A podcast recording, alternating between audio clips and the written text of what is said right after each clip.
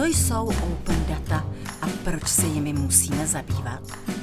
Proč věnovat čas zprávě výzkumných dat a na koho se obrátit? Tomu se bude věnovat první díl našeho Open Science podcastu. Naším milým hostem ve studiu v kampusu Hybernská je Dáša Hanzlíková, manažerka datové politiky Centra pro podporu Open Science. Ahoj a vítej. Ahoj, dobrý den. Ty jsi, Dášo, studovala lingvistiku. Jak dlouhá je cesta od lingvistiky až k otevřeným datům? Ku podivu ne až tak dlouhá, jak by se možná mohla zdát, protože zrovna v lingvistice se s výzkumnými pr- daty pracuje docela hodně a s relativně širokým spektrem výzkumných dat. Konkrétně k téhle pozici jsem se dostala ale trošku oklikou, protože ještě když jsem dělala vědu, lingvistiku na univerzitě v Sheffieldu v Anglii, tak jsem začala pracovat jako asistentka redakce v akademickém časopise Cognitive Linguistics, kde jsem se vlastně poprvé dostala trochu blíž k tématu open access a vůbec teda otevřenému publikování. A když jsem s vědou potom skončila a začala jsem hledat práci, tak první, vlastně původně jsem se do knihovny hlásila na pozici, která souvisela víc s tématem open access, ale ta už byla obsazená a vlastně dostala jsem odpověď, že tahle pozice je tady už sice obsazená, ale že schánějí někoho, kdo by se zabýval výzkumnými daty, otevřenými daty. A tak vlastně od té doby jsem se začala zabývat víc otevřenými daty a výzkumnými daty. Zmiňuješ tady teda termín otevřená data neboli open data. A k tomu jsou termíny jako open science, open access. Jak tyto termíny spolu souvisí? Tam je to vlastně o tom, že open science, nebo otevřená věda, je o otevření a zpřístupnění celého toho výzkumného procesu.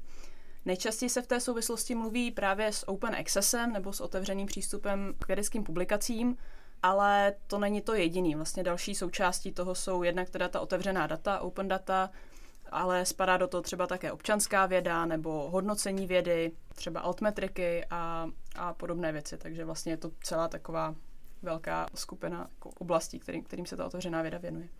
Já se ještě vrátím k té lingvistice. To je přece humanitní obor. Nemají vědci humanitních, z humanitních oborů pocit, že se jich problematika výzkumných dat vlastně netýká? Já si myslím, že tohle je trošku představa, která vychází z toho, že data jsou nějaký excelové tabulky s naměřenými hodnotami, což není tak docela pravda, protože výzkumnými daty se označuje vlastně všechno, všechny informace nebo údaje, které vědec potřebuje k tomu, aby přišel, aby objevil teda nějaký nebo došel k nějakému teda závěru, který potom publikuje v tom vědeckém článku. A takže kromě tedy těch excelových tabulek pod to spadá i spousta dalších věcí. A když vezmu třeba konkrétně příklad té lingvistiky, tak my pracujeme samozřejmě s textovými daty, máme korpusová data, což je taková vylepšená textová data. Tahle ta korpusová data většinou zpracováváme nějakým počítačovým skriptem, tak ten počítačový skript, to jsou taky výzkumná data v tomhletom. Pracujeme s audionahrávkami, s videonahrávkami, máme tam, uh, můžeme tam mít i třeba nějaké fotografie nebo uh, rentgenové snímky, fotografie nebo uh, snímky mozku z magnetické rezonance a podobně. Takže vlastně to spektrum těch dat je, je neskutečně široký a určitě spadá i do těch humanitních oborů. Navíc data můžou být i nedigitální, takže třeba pokud nějaký archeolog vykope, vyhrabe nějakou bronzovou sošku, tak i ta bronzová soška jsou vlastně taky výzkumná data, když s těmi se potom zachází samozřejmě trošku jinak než, než s těmi digitálními daty. Navíc v poslední době se ještě dostává do popředí Digital Humanities, což je vlastně vědní disciplína, která dává dohromady humanitní obory a výpočetní techniku a tam jsou výzkumná data vlastně základem celé, celé téhleté disciplíny. Takže rozhodně si nemyslím, že by jako data byla doménou jenom teda přírodních věd. Určitě je to relevantní v humanitních oborech. To bylo krásně vysvětlené, co to vlastně všechno, ta data jsou. A teď tedy, proč je ale vlastně otvírat a sdílet? A v čem ty osobně vidíš největší přístup právě v tom zpřístupnění těchto výzkumných dat? Já si říkám, jako proč data sdílet, proč ne, že Um, protože já si myslím, že výzkumní data jsou naprosto regulérní výstup vědecké práce, stejně tak jako ten vědecký článek, který publikujeme, tak, tak stejně tak bychom měli a mohli publikovat ta výzkumná data. A ten vědec by za to samozřejmě potom teda měl být taky nějakým způsobem ohodnocen, stejně jako za tu publikaci, takže měl by být například citován, měl by mu dát kredit za to, že teda nějaká takováhle data vytvořil. Co se týče těch výhod a a přínosů sdílení dat, tak já myslím, že tam jich je spousta. Jednak, jednak je tam tedy to, že když publikujeme nějaký výzkum a zároveň s tím výzkumem, s tou publikací publikujeme i výzkumná data, tak ten výzkum je potom robustnější, důvěryhodnější, protože můžeme ověřit teda, že ten výsledek skutečně vyšel tedy na základě těch dat, která, která jsou sdílená společně s tím článkem. A vede to k urychlení výzkumného procesu, o čem jsme se přesvědčili vlastně teďka během pa- covidové pandemie.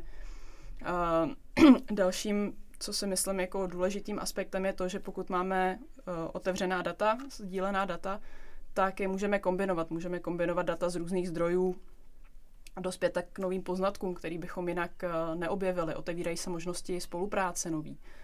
A další, co třeba je z toho jíme, společenského hlediska výhodou, tak uh, je efektivní využití zdrojů. Jednoduše řečeno, že vlastně stejná data nemusíme uh, sbírat víckrát, a s tím souvisí také ochrana takzvaných over-research groups, což jsou relativně malé skupiny lidí, které zkoumá relativně velká množina vědců. Může se jednat například o lidi, kteří trpí nějakou vzácnou chorobou nebo se v lingvistice, který mluví třeba nějakým neobvyklým dialektem, neobvyklým jazykem. Tak když za takovou skupinou přijde první vědec, druhý vědec, tak je to zajímavý, zábavný, ty lidi jsou spokojení, že se někdo zajímá o jejich jazyk. Když tam přijde padesátý vědec a oni vidí člověka, který vytahuje z kapsy diktafon, tak začnou křičet a, a říkat, pane bože, tak si nás nahrajte, vyměňte si to mezi sebou a dejte nám konečně pokoj. A právě s tou částí, jako vyměňte si to mezi sebou a dejte nám pokoj, může pomoct to, to sdílení výzkumných dat. Na Univerzitě Karlově teďka probíhá dotazníkové šetření, které se věnuje zprávě výzkumných dat a jejich sdílení. A v tomhletom dotazníkovém šetření jsme se vědců ptali mimo jiné na to, jaké vidí výhody ve sdílení dat. A mezi odpověďmi se nám nejčastěji objevovalo právě to, že by měli možnost využít data, která nasbíral někdo jiný, která by se jim hodila k výzkumu, a opakovalo se tam také to, že by mohli, nebo že by se jim líbila vlastně ta možnost, že aby jejich výzkum byl replikovatelný a robustní, tím pádem i víc důvěryhodný. Zmiňovali urychlení výzkumného procesu, a dokonce s náma sdíleli i spoustu uh, různých pozitivních zkušeností se sdílením dat, které měli. Například to, že to vedlo právě k nějaké spolupráci uh, s jinou skupinou vědců, nebo že uh, díky tomu, že získali data od někoho jiného, mohli je zkombinovat s těmi svými a uh, vlastně dospět k nějakým, uh, že jim to pomohlo v tom jejich výzkumném procesu, v tom, co dělali. Takže já si myslím, že těch, uh, těch výhod je tam skutečně, skutečně mnoho. Hodně se také mluví o takzvaných FAIR datech. Mohla bys nám prosím vysvětlit, jaký je rozdíl mezi FAIR data a Open data? Je mezi tím vůbec nějaký rozdíl? Uh, tam je to tak, že FAIR data mohou být otevřená a nemusí a otevřená data mohou být FAIR a nemusí. Takže v podstatě se jedná o takové dvě množiny, které se protínají a v ideálním případě by ten průnik měl být jako co největší. Uh, otevřená data jsou vlastně tedy taková data, která jsou volně dostupná, přístupná komukoli a je možné je dále využívat, upravovat, sdílet, ideálně za jakýmkoliv účelem. FAIR data se víc soustředí trošku na tu správu, přístupnost a jsou to vlastně taková data, která odpovídají principům FAIR, tedy jsou findable, accessible, interoperable and reusable. V češtině tedy, že jsou snadno nalezitelná, přístupná, interoperabilní, vzájemně kompatibilní a opětovně využitelná. Bych možná stálo za to trošku přiblížit ty, ty principy, protože to nemusí být úplně, úplně zřejmý, kdo se v tom třeba tolik neorientuje.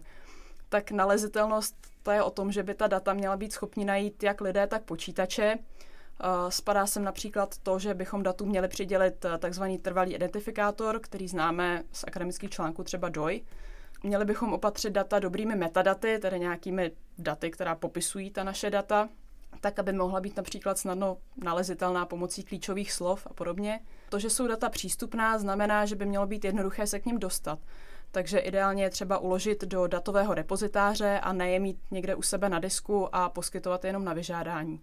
A i pokud není možné zveřejnit ta data samotná, tak by měl být k dispozici aspoň jejich metadatový záznam, to znamená nějaká informace o tom, že takováhle datová sada existuje. To, že jsou data interoperabilní nebo vzájemně kompatibilní, to je zase o tom, že by mělo být snadné kombinovat různé datasety. Právě to, že když máme otevřená různá data a chceme je zkombinovat dohromady a dospět teda k nějakému novému poznání, tak by mělo být snadné je takhle kombinovat. K tomu slouží například využití nějakých uh, zavedených terminologií pro popis těch výzkumných dat, oborových, uh, říká se jim řízené slovníky taky.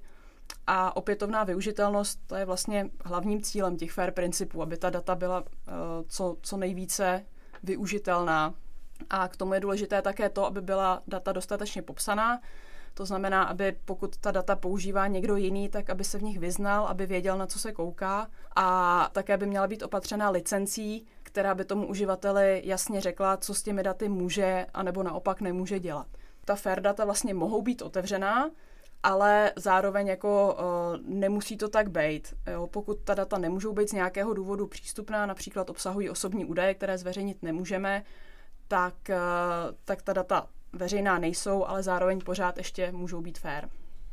Já se zeptám, přemýšlím tak nad tím, že to otvírání těch výzkumných dat u nás ještě není příliš běžnou praxí. Ty jsi tady teda zmiňovala dotazník, tak nemůžeš i, i opravit. A napadá mne teda, jak tomu je a jaká změna v tom našem českém vědeckém prostředí by měla být nezbytná, aby ta open data a open science měla u nás úspěch a více se otevírala. Já si myslím, že to, že se data u nás tolik nezdílejí, že to není až tak běžnou praxí, je do velké míry daný tím, že se to tak zkrátka nikdy nedělalo, protože proto nebyly technické, technologické možnosti. Takže ti vědci mají nějaké zavedené postupy, jak pracují, které jim vyhovují, mají jako zavedené a necítí dostatečnou motivaci to nějakým způsobem měnit, protože doteďka jim to fungovalo a jako tak proč, proč by to dělali jinak. Nicméně teď ty technologické možnosti máme, teď už není problém ta data sdílet, takže já v tomhletom vidím tu otevřenou vědu, takže by to neměla být nějaká revoluce, ale spíš nějaký přirozený vývoj a posun s dobou. Stejně tak jako když jsme začali mít internet a, a počítače, tak jsme přestali, nebo omezili jsme tisk, tisk článků na papír a začali jsme sdílet elektronicky a přes internet, tak stejně tak vlastně uh, si myslím, že by jako bylo fajn, aby se přirozenou součástí toho výzkumného procesu stalo to, že zároveň s tou publikací budeme sdílet uh, i ta výzkumná data.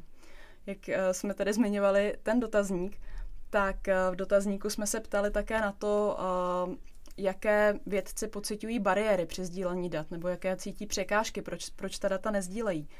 A mezi těmi odpověďmi se nám nejčastěji, nejčastěji objevovala primárně tedy nedostatečná motivace ke sdílení, to je to, to, co jsem říkala, že jako nevidí důvod, proč to dělat jinak oproti tomu, jak to dělali doposud. Objevovaly se tam obavy z toho, že příprava dat ke sdílení bude představovat přílišnou zátěž, ať už jako finanční nebo časovou, že to bude prostě náročný a, a proč by si tím přidělávali tedy práci. Objevovaly se tam obavy ze zneužití dat, tedy z toho, že třeba je někdo vytěží dřív než, než já, než já ten vědec, ale taky se tam objevovala možnost, že třeba neví jak na to, že vlastně by s tím neměli nějaký problém, ale prostě neví jak na to a, a nemají nějak jako tu potřebu to zjišťovat a, a sdílet. A na druhou stranu třeba, co se tam neobjevovalo, co, což mi přijde jako stejně důležité, jako co se tam objevovalo, neukazovalo se třeba to, že by vědci byly nějak výrazně proti sdílení dat, že by řekli, že prostě za žádnou cenu ta svá data nechtějí sdílet, že jsou to jejich data a nikomu je nedají. Tam spíš se objevovaly třeba poznámky právě, že ta data nemohou sdílet, protože obsahují osobní údaje, nebo že nechtějí data sdílet před publikováním výzkumu, ale vlastně by neměli problém sdílet ta data potom zároveň s tou publikací. K tomu je třeba dobrý říct, že vlastně to po nich jako většinou nikdo nechce, aby sdíleli ta data před, před publikací nebo aby sdíleli osobní údaje, to, to ani jako nemůžou. Takže obecně pro sdílení dat platí pravidlo as open as possible, as closed as necessary, tedy tak otevřené, jak je to možné, ale zároveň uzavřené podle potřeby. To znamená, je tam zahrnuté právě to, že ne všechna data je možné otevřeně sdílet. Jsou to například právě ty osobní údaje, nebo to, pokud na, na těch datech jako děláte ten výzkum, chystáte tu publikaci, tak jako samozřejmě si nejdřív opublikujete tu publikaci a ta data zveřejníte třeba zároveň s ní.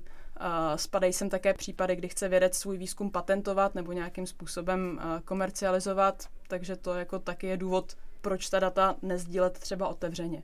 A, takže já v tomhletom si myslím, že ta změna už pomalu přichází. Já si troufnu být optimista, protože uh, ti věci jako skutečně nejsou proti tomu sdílení, ale spíš uh, je to vlastně teďka na nás, aby jsme ukázali, co si tedy pod tím sdílením představujeme, že to skutečně neznamená, že najednou jako bezhlavě se, se otevře a zpřístupní úplně všechno, že jako tam je nějaký systém v tom a také, abychom poskytli vědcům podporu v tom, abychom uh, jim pomohli snížit tu zátěž, která se k tomu pojí, protože já si myslím, že ta primární zátěž, jako pokud máme data, o která se nikdo pořádně nestaral, tak uh, tam bude, jako, bude náročné třeba připravit k tomu sdílení. Ale v okamžiku, kdy už vlastně do toho průběhu toho výzkumného procesu už zahrneme nějaké postupy, jak ta data třeba zpracovávat, jak je ukládat, jak je pojmenovávat a podobně, tak pak už s tím sdílením na konci vlastně takový problém není, už, už to taková zátěž není. Takže uh, tam vlastně v tomhletom vidím já roli třeba právě té univerzity a našeho centra, abychom v tomhletom vlastně poskytovali informace a tu podporu. Já se zeptám, jaká je teď aktuálně situace na Karlově univerzitě? Jak jsme na tom se sdílením výzkumných dat? A jak se k tomu vlastně staví Karlova univerzita jako instituce? Uh, tak jak jsem zmiňovala, tak zatím vědci jako moc... Uh, Sdílení není, není až tak teda časté, ale jako rozhodně není to, není to tak, že by vůbec nikdo nic nedělal, takže právě naopak někteří věci nám tam psali, že u nich v oboru je to třeba úplně běžné, že se, že se data jako naprosto normálně sdílí a že, že si nedokážou představit, jako že by dělali výzkum bez toho, aby jako ta data sdíleli, protože třeba jsou nějaké zahraniční databáze, kam vlastně přispívají vědci jako z různých výzkumných týmů a pak vlastně díky tomu, že jich je takhle mnoho, kteří do té databáze přispívají a pak tu databázi vlastně se všichni mohou využívat, tak, tak v některých oborech už je to běžné. V některých právě spíš méně, ale uh, právě jak jsem zmiňovala, některé ty obavy třeba plynou právě z toho, že, že je to jako nedorozumění, co se tím myslí, tím sdílením. Nebo třeba mají obavy, že právě jejich data obsahují osobní údaje, ale teď neví, jak, jak to anonymizovat nebo jak to udělat, aby to mohli sdílet a tak. Takže, takže v tomhletom uh, trošku, trošku jsou tam bariéry. Co se týče potom uh, Karlovy univerzity, jako jak se k tomu staví univerzita, do téhle doby to univerzita vlastně moc neřešila, protože uh, vlastně na univerzitě nebyl nikdo, kdo by měl v popisu práce to řešit a ten tlak zvenčí taky nebyl tak velký, protože vlastně nebyla až taková potřeba, tolik se o tom nemluvilo. Nicméně to se teďka mění, jednak teda na Univerzitě Karlově vzniklo Centrum pro podporu Open Science, který, který už má zaměstnance, kteří mají v popisu práce zabývat se výzkumnými daty a také přichází tlak zvenku, jednak tedy z Evropské unie, dále se výzkumná data dostávají do popředí zájmu také poskytovatelů financí, takže například pokud mají věci projekty z Evropského horizontu, tak tam už mají v podmínkách, že se musí tedy těm výzkumným datům nějak věnovat a v podmínkách českých poskytovatelů financí se to postupně začíná objevovat taky, třeba v Technologická agentura a bude to přibývat pravděpodobně častěji. Na Univerzitě Karlově teda momentálně kromě Centra pro podporu Open Science, tak máme dvě pracovní skupiny, které se zabývají problematikou výzkumných dat. Ta první je spíše metodická, ta se věnuje převážně podpoře a nějakému strategickému rozvoji. Například můžeme za to, že tedy do univerzitní soutěže Primus byla zařazena povinnost vypracovat plán managementu dat. Budeme pro příjemce této podpory pořádat speciálně školení, aby jsme jim právě ukázali, jak, jak se to připravuje, proč se to dělá, jak se to dělá, k čemu je to dobré. Dále nabízíme podporu při vyplňování data management plánu, nejenom tedy příjemcům Primus a všem vědcům na Univerzitě Karlově. V následujících měsících se budeme věnovat také přípravě institucionální datové politiky, takže tedy začneme připravovat to, jak se k tomu ta Univerzita Karlova staví. A druhá skupina potom, druhá pracovní skupina, ta se zabývá spíše infrastrukturou, takže tím, aby právě vědci měli kam data ukládat a to jak během výzkumu, tak po jeho skončení. Diskutuje se například možnost zavedení institu- institucionálního datového repozitáře. Řeší se, co by k tomu případně bylo potřeba, jestli by se uh, budoval tedy institucionální, nebo jestli by se uh, přistoupilo na nějaké národní řešení a podobně. Takže a vlastně i z motivace téhleté uh, druhé skupiny, která řeší tu infrastrukturu, tak právě byl i ten dotazník, protože potřebujeme zjistit uh, vlastně jaká data, jaký objem dat a typ dat na Univerzitě Karlově vůbec vzniká. Takže to je, to je z Karlovky. Tak já se zeptám teďka trošku více prakticky. Ty jsi zmiňovala, že ta otevřená data se stávají poslední dobou takovou často i povinností právě třeba u, u požadavků evropských dotačních programů. A teď tedy, s jakými konkrétními požadavky se teda vědci můžou setkat, když přijde právě požadavek na open data? U poskytovatelů financí to typicky bývá povinnost správy dat, kde se často klade důraz právě na ty principy FAIR, o kterých jsme tady mluvili. A tato povinnost se většinou realizuje tak, že příjemce grantové podpory musí připravit data management plán, kde právě popíše, jak ta svá data bude spravovat, jak, jak se o ně bude starat, co s nimi bude dělat.